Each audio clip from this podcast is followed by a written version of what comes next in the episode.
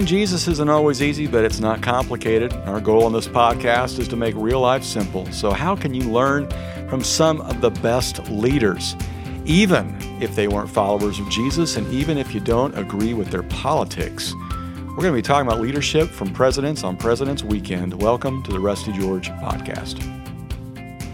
Well, Brad, welcome again. Thank you for being the co host today. And uh, we're going to talk about President's Weekend.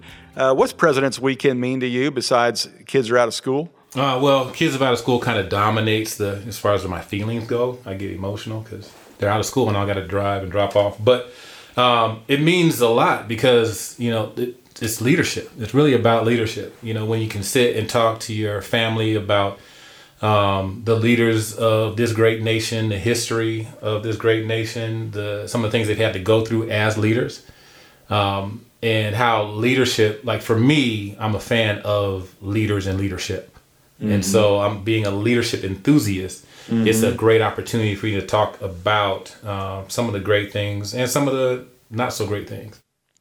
Yeah, I, I think that's a great point, I, and I think there's a lot to learn from their their leadership decisions that they made. History is always kinder on presidents. Oh yeah. And you know, I mean, even years later, we're looking at the things Richard Nixon did, and there's some actually some really good things we can we can take note of, especially with the relationship with China.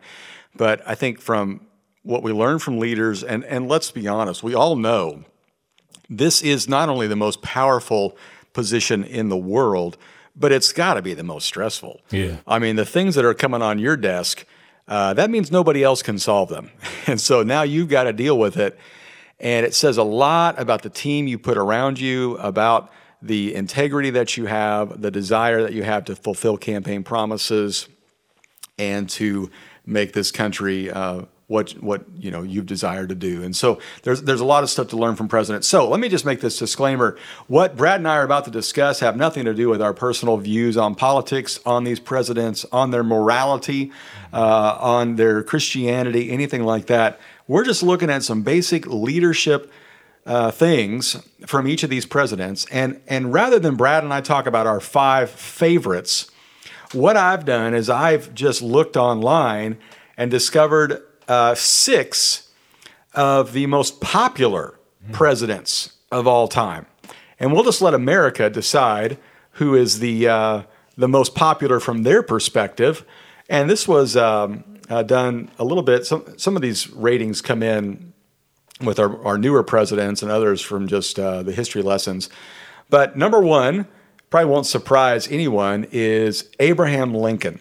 Uh, Brad, tell me any thoughts on on Abe Lincoln and what he did, and certainly from your perspective, uh, being an African American, um, just why he's such a great president. Uh, well, for me, uh, he represents unity, mm-hmm. you know, and uh, making an effort to unite a nation during one of its most divided times. Right. Is something that I admire him for as a leader. Um, leadership is difficult, and one leadership quote I love is uh, if you want to be uh, if you want to make everybody happy, sell ice cream. you know, and so right. for leaders, it's it's a lot of times they are by themselves and how they feel and how they think and what they have to do. And so for him to be focused on uniting a nation during that time period and right. take the stance that he took, um, and you know ultimately lose his life the way he did, mm-hmm. you know. So yeah, that's uh, that's admirable as a leader. I, I think that movie that came out a few years ago helped us a lot, understanding some of the pressure he was under from his own. Uh, you know, physical struggles, uh, some of the mental illness that his wife had to battle through. Mm-hmm. Uh, obviously, that, but you know, a nation not united, uh, you did not have the ability to get the message out quickly, right? Uh, like you can today. Yeah. The Gettysburg Address still one of the greatest uh, pieces of you know speech writing ever done. Um, but certainly what he did to unite the country and to end slavery. I remember being at Disneyland one time and going into the Hall of Presidents, which most people completely skip because it's not a ride. Uh, but I, I thought, wait, let's go check this out. And I, I was kind of uh, overwhelmed by it all. But then I, I, you're looking at all these presidents and their portraits, and I, I stopped dead in my tracks as I looked and I saw the portrait of Abe Lincoln, and in front of it was a family of four of African Americans and a dad putting his arm around his wife and his kids, looking at the portrait of Abe Lincoln. I was mm-hmm. just really touched yeah. by that, and, and, just what that meant to him in a far deeper way than it even meant to me. And so, I think it's pretty easy to understand Abe Lincoln comes in at number one. So obviously, something to learn from his leadership is the ability to unite and to come together, and I, I just love that about him. Okay, number two and this makes sense. Uh, George Washington. Uh, Brad, something to learn from George's uh, leadership besides, uh, you know, cutting down the cherry tree, which we think is pretty much a myth? I was going to say don't lie. That's right. That's another principle from George. Yeah, but anytime you're the first of anything, uh, you are going to deal with certain things that other people just are not familiar with. Right. You know, so for him, um, being the first president, uh, setting the precedent that he set, you know, having some of the things that he put in place uh, from a legislation perspective. Mm-hmm. Um, all that's admirable because it was new. You know, right. a lot of it was new. He was jumping over hurdles nobody ever jumped over before. Right. Yeah, it's one thing to follow somebody because you can kind of look at what they did and go, well, we're not going to do that or we are going to do that. All that he was following was what they had what they had learned from what they got away from. Right. A king. right. Okay, so you want me to be in charge but not be a king. How do I do that? Uh-huh. Be a president. What's that? Uh, and to know that he didn't even want the job and they had to beg him to do it uh, was pretty remarkable. Yeah. Do, okay. you, do you find, real quick, do you find that um, people rarely look at things from a leader's perspective? Like we don't really empathize. Oh yeah. With leaders that well. No, we all armchair quarterback, Monday morning quarterback, and say, "Well, I would have done this." It's hard to know until you're there. Um, and that that reminds me, and this is off track, but you know, for seven years I worked for a guy named Mike Breaux, who's one of our teachers here at Real Life. I worked for him in Kentucky. He was the lead pastor. I was an associate, and I was uh, I, you know, I was young, and so I had all the ideas, and I was the smartest guy in the room. So I thought right. that only happened when I was alone, right. you know. but I always thought I had great ideas, uh-huh. and I, I, would I would work bro on, hey, we should do this, and you should do that, and why don't you, you know, because we had that kind of relationship, and he was so kind and gracious to me, and just let me just talk. And when I took the job at Real Life and came out here, and suddenly I was, you know, uh, in charge, and I was on the other side of the desk, so to speak uh, I realized, man, this is a lot tougher than I thought it would be. Right. Or, and I, I realized the complexity of it. And you're not playing checkers, you're playing chess. Yeah, you know, you got to think so many moves ahead. And Mike was still uh, at at uh, in Kentucky at the time, and he came out to visit to speak for us one weekend. And I was driving him to the airport, and I said, "Man, I just need to tell you something. I'm sorry. You know, I'm sorry I was that guy. that was kind of your thorn in your side because I always thought it could be done better. And he just looked at me and said, You just never know till you're on the other side of the desk. That's right. And that's true. And I think for all of us, we, we quickly want to throw stones at our presidents mm. and how they should do things differently. And we may not agree with their politics, but we have no idea the complexity of that job. Right. Especially being the first. Especially being a first. So the third one is Franklin Delano Roosevelt, mm. FDR, four terms. Uh, and then everything changed after that, no more than that. Um, but led us through the Great Depression. Yeah. Uh, Brad, what do you see from FDR? Oh, true leadership. You know, um, true leadership. And if you go on Google and uh, type in FDR quotes, you will find some of the most remarkable mm-hmm. uh, quotes. Um, I think there's one uh, that he has called "Man in the Arena." That's my favorite, mm. where he talks about uh, the essence of the quote is.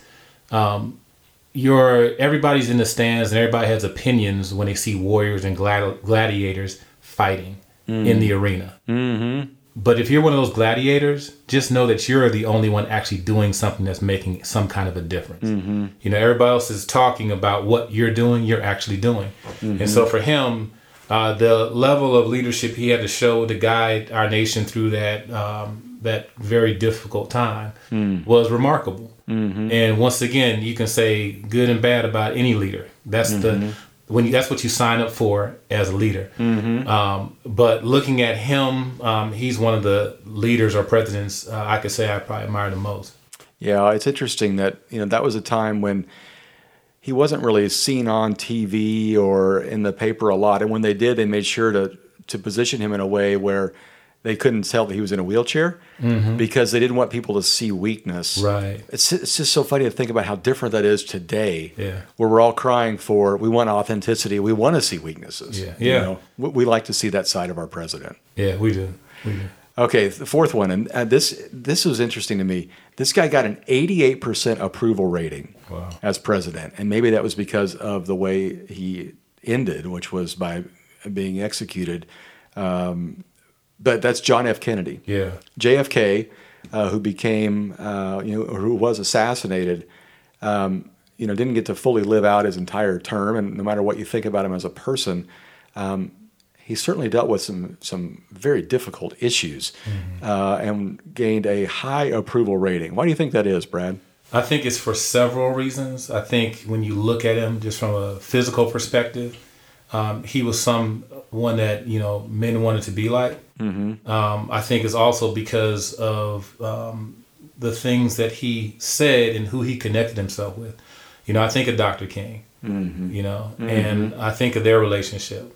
You know, I think of uh, us going to the moon. You know, I think of all the things that he was a part of and what he had to deal with. And I feel like that's why, you know, he's very relatable. You know, people see him from a physical perspective and they're, can relate to him. You know, he's relatable. And the things that he was, was saying and doing, it was, um, he was changing, he was changing everything and he was doing it with boldness and confidence. Yeah, and there's something to be said about his family as well, and how he pulled his brothers close to him, and they made a lot of decisions together. The, Very true. Cuban Missile Crisis, of course, um, and, and there was something about our, Ameri- our uh, America being swept away by the persona of Camelot and the beauty of he and Yeah. and his wife and family, um, but then also, um, you know, just his um, his ability to handle a, a lot of those crises and uh, just the distractions that he had to face, uh, and that speech, you know, ask not what your uh, country can do for you, what you can do for your country, which wasn't his original line, No. um, but he made it famous, and and we're still talking today, and businesses will still talk about the whole principle of X to Y by Z. You know, that's that's a goal, and he did. We're going to the moon That's right. uh, by the end of this decade, and it became so so clear. So, 88% approval rating. Number five, and this is one of the presidents that I became most aware of because I was now old enough to uh, uh, to learn about this. Ronald Reagan, 74% approval rating. Ended the Cold War. Thoughts on Reagan, Brad? Um, thoughts on Reagan? One of the things that stick out is uh, I feel like uh, it's more so not just Ronald Reagan, but Nancy Reagan. Um, I think when it came to first ladies and presidents, she was one of the most involved um, that I had ever seen, and so that kind of spoke to him and his presidency um, and his leadership. Yeah. Just say no. Yeah, yeah, Uh-huh.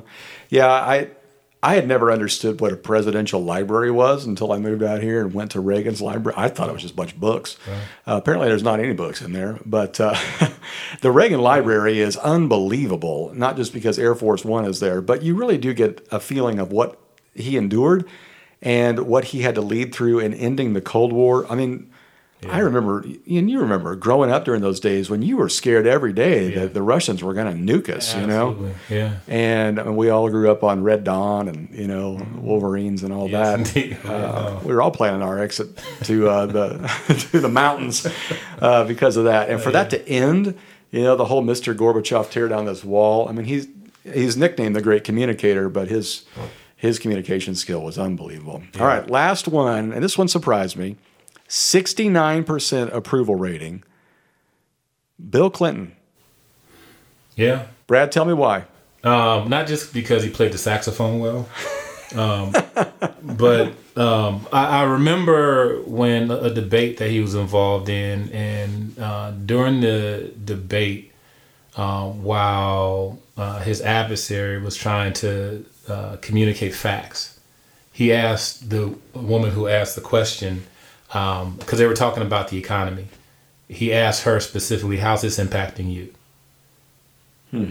and it changed the whole spirit of the debate And it's one of the things that was the I think catalyst to helping him win the presidency mm-hmm. is the fact that he had an ability to address the people where they were at. Mm-hmm. You know, as opposed to just in, like in the past leaning on facts. Uh, Ronald Reagan had that ability too. You know, he I remember him making someone laugh during a, a debate, making his opponent laugh during the debate. That's right. That's Uh, right. So Bill Clinton had that. You know, he connected well, and so that's what I that's what I remember about him. You know, he dealt with a lot. Um, and as a leader, you're going to make mistakes. You're going to have ups and downs, highs and lows. But that's a part of being a leader. Yeah, I think that there was something about him that was so incredibly relatable. Yeah. He was able to um, relate to anybody. He remembered names. Uh, he could recall, you know, circumstances with people. And he he was um, he was amazing. I had the pleasure of hearing him live um, in a